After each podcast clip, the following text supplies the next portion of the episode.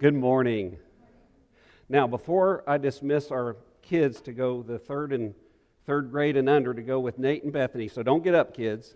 Before I do that, I just want to offer um, my thanks to the VBS ministry of Lake Point, or Lake Point, of Redeemer Church. Sorry about that, Shannon.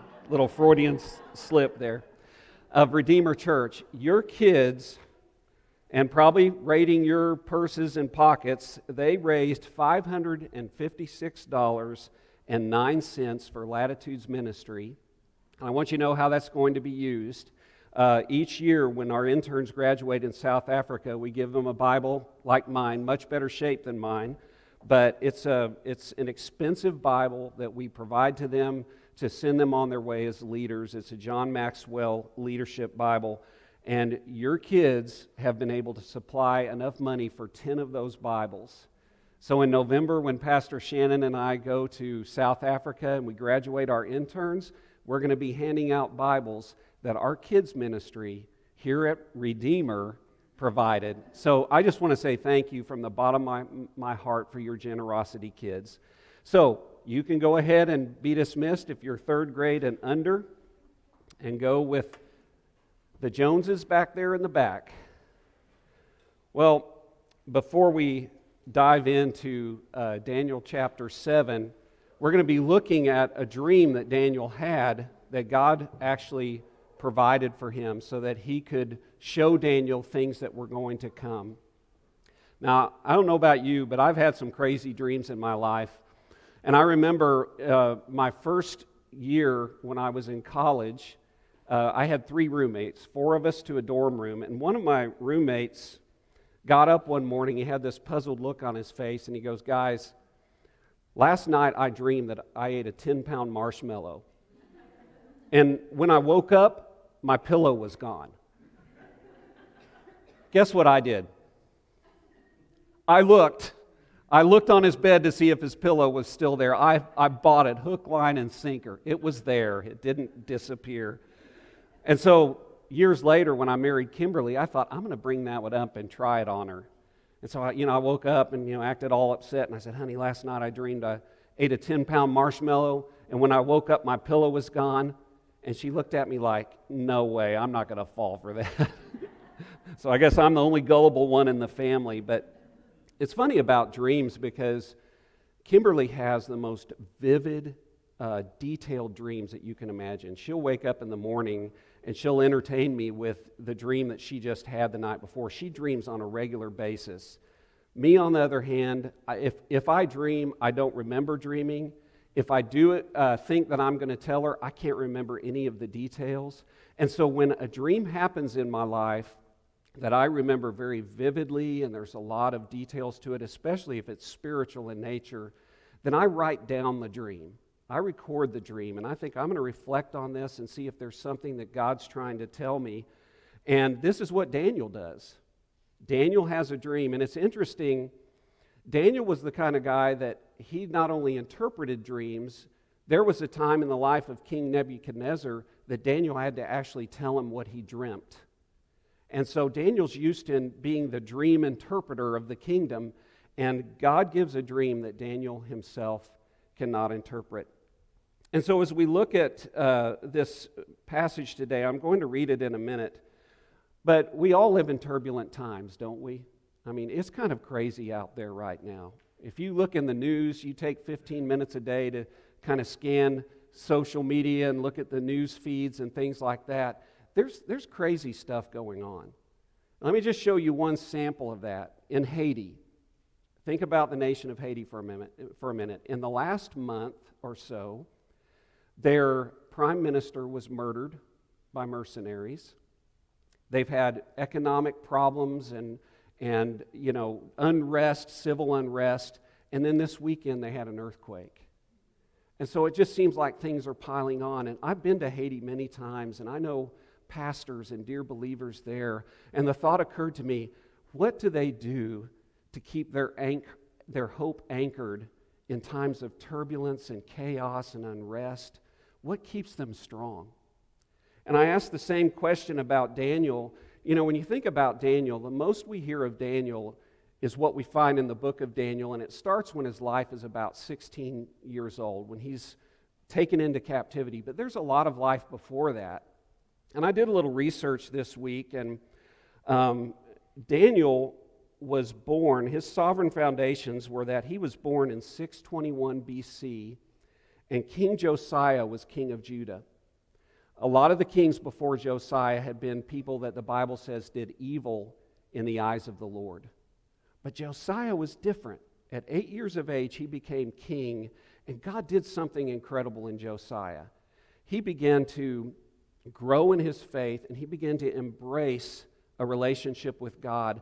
And we see that he began to get rid of the idol worship in Israel. He began to get uh, rid of those who practiced the occult. And then he, be, he found the book of the law that had been lost for some time, and he had it read to him. And when he heard what was written in the book of the law, God convicted his heart, and he began to reestablish all of the temple worship and the, the festivals and celebrations that the Jewish people had had for centuries. And so Daniel was born into a kingdom where there was a godly leader in place and there was a, a spiritual awakening and revival going on. But very quickly, things began to change. His world began to be turbulent. Daniel was a part of the nobility. We don't know if he was a prince or just one of the noble's children, but he had every advantage that nobility had to offer. He was handsome, he studied in the best schools, he was extremely smart and gifted, but his life began to unravel a little bit in um, in 609 BC, Necho, king of Egypt, began to go up into Syria and he was going to fight a battle there. And King Josiah didn't like that, and so he decided to go and stand up against King Necho of, of Egypt. And it's interesting, Necho told him, he said, Look, my quarrel's not with you. This isn't between you and I. God told me to quickly go up and fight this battle. Stay home. Josiah didn't listen. And so, disguised uh, as another warrior, he goes and he's killed by an Egyptian arrow, just a random arrow. And so that begins a time of Egypt ruling over the, the nation of Judah. And then one of his sons becomes king, and after three months, he does such a terrible job that they take him to Egypt and they put his brother in his place. And the Bible says that his brother Jehoiakim did evil in the eyes of the Lord. And very quickly, Nebuchadnezzar defeated the Egyptians. And then this king that Daniel would have known and been under his reign, he decides to stand up against the, the Babylonian Empire. And of course, he's defeated. And what happens to this king is that he's put in bronze shackles and he's carried away 1,700 miles to Babylon. And this began the most, um, the most upheaval in, in Daniel's life as he too is taken captive. And he went 1,700 miles, probably four to five months on foot to get from Jerusalem to Babylon. So when we think about Daniel, we think of you know the adversity that he had growing up or later on, but he had adversity from the time he was born. And so life was never easy for Daniel. And this, this story takes place 14 years before the den of lions that Steve talked about. It's 52 years into his captivity, and he was about 68 years old when this dream happened. So, we're going to look at the dream of Daniel. It's a turbulent dream. It's turbulent times that God begins to talk about. And we're going to see how God gives Daniel hope and what we can learn from this dream.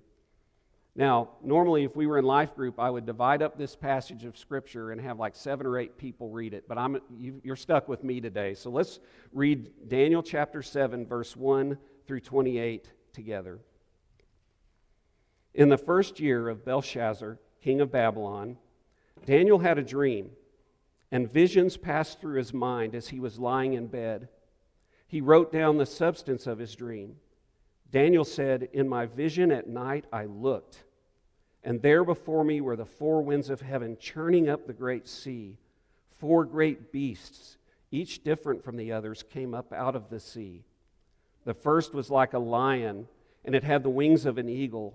I watched until its wings were torn off and it was lifted from the ground so that it stood on two feet like a human being, and the mind of a human was given to it. And there before me was a second beast, which looked like a bear. It was raised upon one of its sides, and it had three ribs in its mouth between its teeth. It was told, Get up and eat your fill of flesh. After that, I looked, and there before me was another beast, one that looked like a leopard, and on its back it had four wings like those of a bird. The beast had four heads, and it was given authority to rule. After that, in my vision at night, I looked, and there before me was a fourth beast, terrifying and frightening and very powerful. It had large iron teeth it crushed and devoured its victims and trampled underfoot whatever was left. It was different from all the former beasts and had ten horns. While I was thinking about the horns, there before me was another horn, a little one, which came up among them, and three of the first horns were uprooted before it. This horn had eyes like the eyes of a human being, and a mouth that spoke boastfully. As I looked, thrones were set in place, and the Ancient of Days took his seat. His clothing was as white as snow. The hair of his head was white like wool. His throne was flaming with fire, and its wheels were all ablaze. A river of fire was flowing, coming out from before him.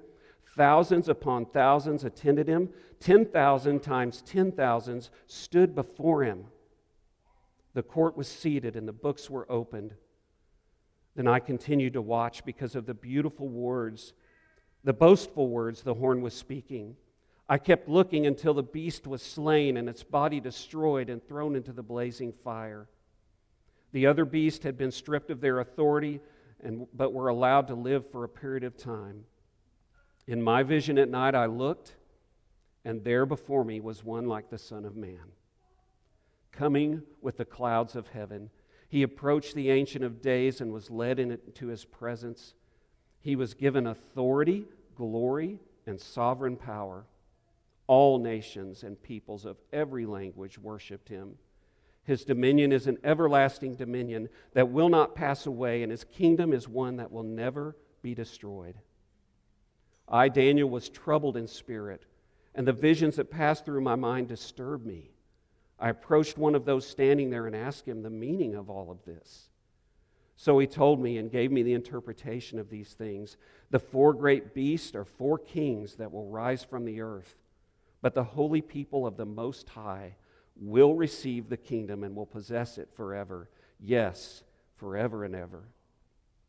Then I wanted to know the meaning of the fourth beast, which was different from all the others and most terrifying with its iron teeth and bronze claws, the beast that crushed and devoured its victims and trampled underfoot whatever was left. I also wanted to know about the ten horns on its head and about the other horn that came up before which three of them fell. The horn that looked more imposing than all the others and that had eyes and a mouth that spoke boastfully. As I watched, this horn was waging war against the holy people and defeating them until the Ancient of Days came and pronounced judgment in favor of the holy people of the Most High. And the time came when they possessed the kingdom. He gave me this explanation The fourth beast is a fourth kingdom that will appear on earth. It will be different from all the other kingdoms and will devour the whole earth, trampling it down and crushing it. The ten horns are ten kings who will come from the kingdom after them, another king will arise, different from the earlier ones. He will subdue three kings. He will speak against the Most High and oppress his holy people and try to change the set times and laws. The holy people will be delivered into his hands for a time, times, and a half time. But the court will sit, and his power will be taken away and completely destroyed forever then the sovereignty, power, and greatness of all kingdoms under heaven will be handed over to the holy people of the Most High.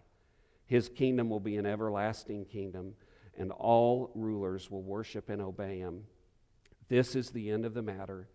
I, Daniel, was deeply troubled by my thoughts, and my face turned pale. but I kept the matter to myself. Wow, what a powerful dream. This is God's word.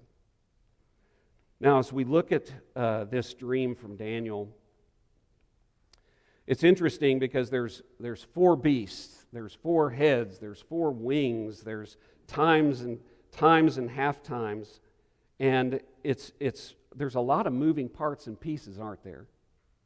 And when you think about it, um, it happened at night. This dream had actually four acts to it, almost like a play. You had three beasts that Daniel looked and saw. You had a fourth, more terrifying beast that's kind of set apart as a different act. You have thrones of judgment being set up. And then you have the Son of Man appearing. Who is that Son of Man? And this, as I said earlier, was a dream that Daniel simply could not interpret for himself. He needed help and had to ask an angel or a messenger standing by. And the purpose of the dream was to provoke powerful feelings in Daniel, but ultimately to be an encouragement to him. And so, as we look at this passage together, I believe that we can have steadfast hope in turbulent times. This story reveals five truths about God that give us a steadfast hope. And I hope you'll write these five truths down. First of all, God knows the end of the story from the beginning. God knows the end of the story from the beginning. He is the beginning and the end, He knows everything in between. This reminds us of God's omniscience. God knew from before the beginning of time how history would play out. The Bible says that even Jesus was the lamb slain before the foundations of the world. This is not something that, that God just thought up as he went along. This is not something that there were miscalculations or surprise endings and God saying, well, that didn't go, go how I expected. None of that happened. God began with the end in mind. He's always known that one day he would establish an eternal kingdom that would last forever and ever. And that kingdom would involve you and I, those of us who claim the name of Jesus Christ. So God knows the end of the story from the beginning. How does that give us hope? That means that God knows what's going to happen in my life, in my community, in my nation. He's always known it from the beginning. God has a plan. Nothing's going to take God by surprise. Nothing's going to throw him off. He knows exactly what's going to happen, when it's going to happen, and in that we need to take hope. Because, folks, you and I can't read the future. We don't know what God's going to do in our lifetime, but we have to trust that God knows the end from the beginning. The second truth that we need to know about is that God controls history. God controls history. After all, it is His story. And this reminds us of God's sovereignty. The Bible says that the heart of the king is in the hand of the Lord, and he's the one that charts the courses of history. And in this dream, as God's controlling history, we see that God takes the initiative.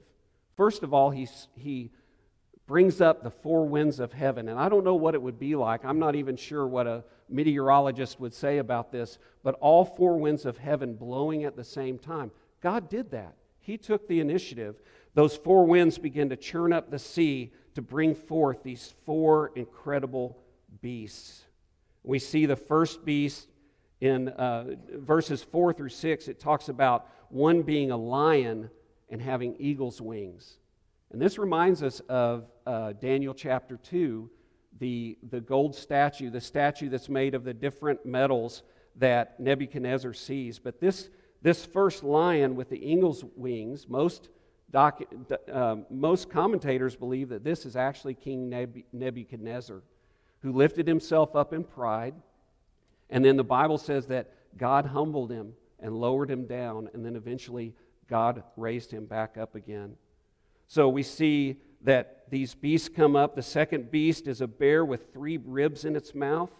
The third looks like a leopard with four heads and and four wings on it. So these first beasts, Daniel has an animal that he can liken them to. You know, it's like this one looks like a lion, but it's got eagle's wings. This one looks like a, a bear. This one looks like a leopard that has four wings on it. But this fourth beast comes along, and Daniel does not have an animal that would do it justice. So he just says this fourth terrible beast. But God's the one that churned up from the sea these four beasts. It's God's initiative. And secondly, God gave the dominion and authority to the four beasts. Now, this is one of those things that's hard for me to wrap my mind around. Why would God raise up these four kingdoms that are going to oppress his people and try to kill his people and, and, and try to take them out? Why would God do that? But it says that he gave them dominion and authority. And it's described as sovereignty, power, and greatness. But then we also see that not only does God give it to him, he takes it away. Says that with the one, his wings are torn off, the first beast. He was lifted up. The second beast was told to do something. The third beast was given authority. So God is the one that's doing all of this, giving dominion and authority to these beasts. And again, I think that would be hard for Daniel to understand. It's hard for us to understand. And then God allows the first three beasts to live for a time, but eventually they go away. And then, fourthly, God gives the king who arises from the fourth beast special leeway. And, friends, this one's tough for me as well. God allows someone to rise up to authority that takes over the whole earth, and he, he does three things. Number one, he speaks out against God's authority. Number two, he oppresses God's people. And number three, he tries to alter God's sovereign plans. God allows this to happen. And in his sovereignty, he controls history. And it's easy for us to look around right now and go, it seems like things are out of control. But we have to find our hope. We have to anchor our hope in the fact that God controls history. One verse that anchors me from the New Testament it says, in the fullness of time, that means the perfect time, just at the right moment, God sent forth his Son, born of a woman, born under the law, to redeem those who are under the law. Friends, God controls history. Sometimes people think that God created the world and he just left it to go on its own and he's just a, a bystander waiting on the side, but that's not true. God is active in every detail of history, He is sovereign over history, He controls it. And so we need to take hope in that today. Uh, with what's going on in our world, that's what we as believers have to do is believe that God is in control. And then, third, God reveals what we need to know in order to trust and endure. You know, I wish that God told us everything. And we can read his scripture. He provides his revelation to us. He speaks to us through the Holy Spirit. But the truth of the matter is, we never know the whole story. Paul himself, who received revelation from God and saw visions and dreams that we can only imagine, he said, Now we see through a glass darkly, but then we'll see face to face. There are sometimes when God just tells us just enough for us to hope and put our trust in him. And it's the same thing with Daniel. Daniel was used to knowing all that God had in mind and interpreting dreams, and he had to ask for help, and he still didn't understand. Because these were not only four kingdoms that would come in, you know, some of them in Daniel's lifetime, and then immediately after that. This is also prophetic about something that hasn't happened yet. So it caused Daniel some concern and consternation. But when God doesn't reveal everything to us, how does this give us hope? Well, it reminds us that God is transcendent. He's higher than, He's greater than. His ways are beyond our understanding. Who can fathom the mind of the Lord? So, God doesn't owe us to give us all the answers and reveal all of our future to us.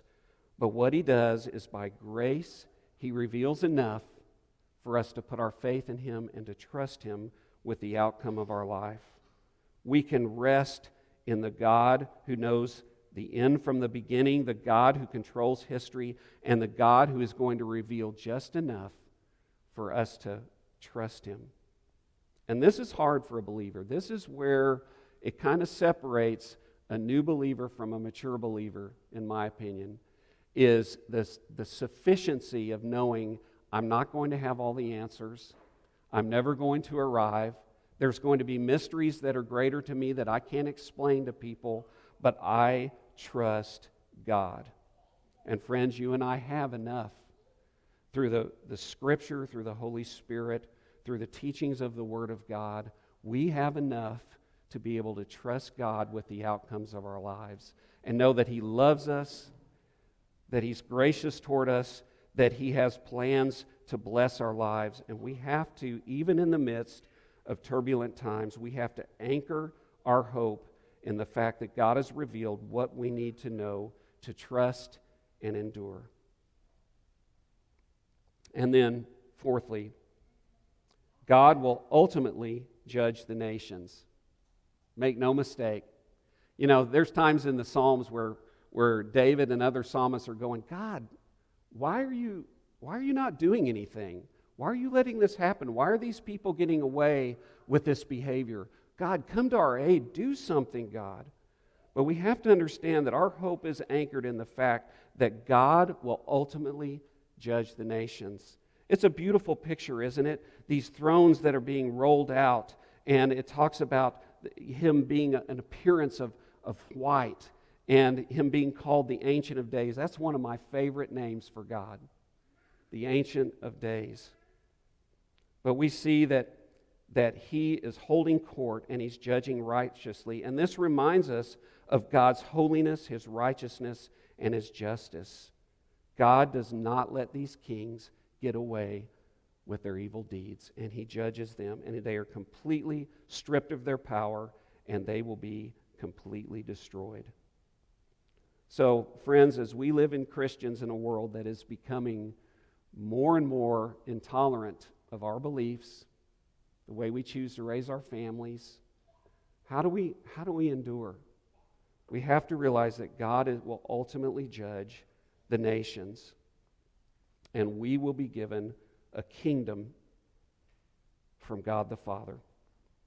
And so, the last thing I wanted to share with you is that uh, the, the truth about God that gives us steadfast hope is that the Son of Man wins. The Son of Man wins. The Bible says that the Son of Man comes before the Ancient of Days, and he is given glory and honor and power. So, who is this Son of Man? You know, there's some uh, scholars that will say, well, it doesn't really say who it is. It's kind of this nondescript Son of Man. But I will tell you what I believe. This Son of Man is a cloud rider. Only God rides on the clouds. the Bible says in Psalm 104 3, the Lord makes the clouds his chariots and rides on the wings of the wind. Only God uses that means of transportation. So this Son of Man is God, he is deity. And so, how do we make the connection? Daniel talks about this Son of Man who will come in the future. It's interesting that in the New Testament, Jesus Christ refers to himself as the Son of Man over 80 times. Over 80 times. Jesus Christ says that he is the Son of Man. Let me just, just give you two examples. Mark 10 45. For even the Son of Man did not come to be served, but to serve, and to give his life as a ransom for many. Why is this Son of Man given dominion, honor, glory, and power because he came to earth as a servant, a suffering servant, and gave his life as a ransom for many. John 151 Jesus said, "Very truly I tell you, you will see heaven open and the angels of God ascending and descending on the Son of Man." That's Jesus. The Son of Man that Daniel is talking about, that he sees coming up to the Ancient of Days, that is Jesus and we see the omnipresence of God. You've got the Ancient of Days on the throne and the Son of Man coming before his presence. God the Father and God the Son. Jesus is who Daniel sees. He approaches the Ancient of Days. He's led into his presence. He's given authority, glory, and sovereign power. All kingdoms will, nations, rulers, and people of every language will worship and obey him. Friends, this is one of the reasons that Redeemer is a missional church. Every tribe and tongue and nation needs to hear the message of Jesus Christ. And there will come a time when people from every tribe and village and nation will honor and glory and worship him and obey him. And his kingdom is an everlasting kingdom. Aren't you glad for that? I mean, you think about it for a minute. All of these other kingdoms were powerful and they took over the world, but they, they only lasted for a period of time. God's kingdom will never end. And when Jesus inaugurated the kingdom, when he came and he talked about the kingdom of God being among you, you know, it's kind of the now and not yet. We are living as kingdom citizens of the kingdom, but it will not be realized in all its fullness until Jesus Christ comes back, by the way, riding on the clouds of heaven. and so we take comfort in knowing that the kingdom is an everlasting kingdom and he shall reign forever and ever. And when I thought about that, you know, you, are probably thinking of Handel's Messiah and hearing that in your mind, and he shall reign forever and ever. Why did the nations rage? Why do they lift up their hands against the Lord's anointed? They will not stand. The Son of Man wins. When I was in Egypt several years ago, we had to do kind of a quick tour of the uh, Antiquities Museum in Egypt, and that's, that's really sad. I wanted to spend days there, and before our flight, we had just a few hours, and we went in there, and they had King Tutankhamun's throne. And in front of his throne was a footstool. And on that footstool are engravings of these warriors. And when you read the little inscription, it says, He rested his feet on this footstool, and these were Nubians and other nations that he had conquered. And when he came and sat on his throne, he would put his feet on that footstool, just reminding everyone that he had conquered, that he had made his enemies his footstool. And friends, I want to tell you, I know in my heart of hearts that there's going to come a day when the Son of Man makes his enemies his footstool. The nations may rage now, the, the seas may be turbulent in our lives and in our world, but there will come a time when Jesus wins. Steadfast hope is not something we can just conjure up. God has to supply the hope as we trust in Him. We don't understand when our world scares and discourages us, and we begin to wonder if God is really in control. But that's when the Holy Spirit helps us. That's when He provides the hope for us. I want to read to you uh, the lyrics of a song that's really been speaking to me lately. It's by TobyMac. It's called Help is on the Way. I'm just going to read a portion of it. Sometimes it's days, sometimes it's years. Some face a lifetime of falling tears. But He's in the darkness, He's in the cold. Just like the morning, He always shows. It may be midnight or midday. It's never early, never late. He's going to stand by what he claims. I've lived enough life to say, help is on the way, rounding the corner. Help is on the way, coming for you. I've lived enough life to say, help is on the way. I've seen my share of troubles, but the Lord ain't failed me yet. So I'm holding on to the promise, y'all, that He's rolling up His sleeves again. Friends, you have reason to anchor your hope in the fact that God has known the end from the beginning. God controls history. He provides enough revelation in your life for you to trust Him and for you to endure. He will judge the nations. Make no mistake, nothing will escape the righteous judgment of God. He will make all things right. And then the Son of Man is going to win. And I'm going to leave you with a, a, thought here. And then, by way of prayer, I'm going to actually, in a minute, I'm going to ask you to bow your heads and I'm going to read a portion of Scripture as our prayer. But I want to leave you with this. In Romans 15 13, says, May the God of hope fill you with all joy and peace as you trust in him, so that you may overflow with hope by the power of the Holy Spirit. Brothers and sisters in Christ, this is God's plan for your life. That in the midst of turbulent times, your hope is anchored and you don't have to conjure it up yourself. God says that He is the God of hope, so that's the source of it. He'll fill you with all joy and peace as you trust in Him. So you not only get hope, you get joy and peace to boot. And then it says that you may overflow with hope by the power of the Holy Spirit. This is our finest moment, church. When the world is turbulent, when the world is chaotic around us, this is supposed to be our finest moment. We are to be filled with joy and peace and hope as we boldly declare that Jesus Christ is Lord to the glory of God the Father. So don't dare give in to discouragement. Don't dare give in to fear. God has not given us a spirit of timidity, He's given us a spirit of power. And there is hope for you, there is grace for you, there is strength for you to endure. So don't give up the fight.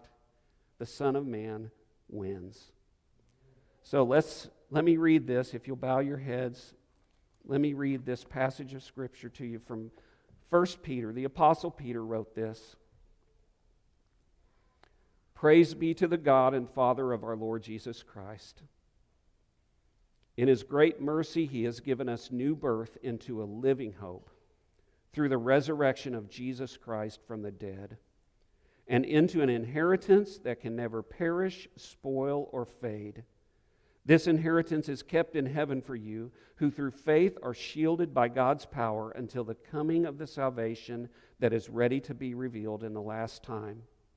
In all this you greatly rejoice, though now for a little while you may have to suffer grief in all kinds of trials.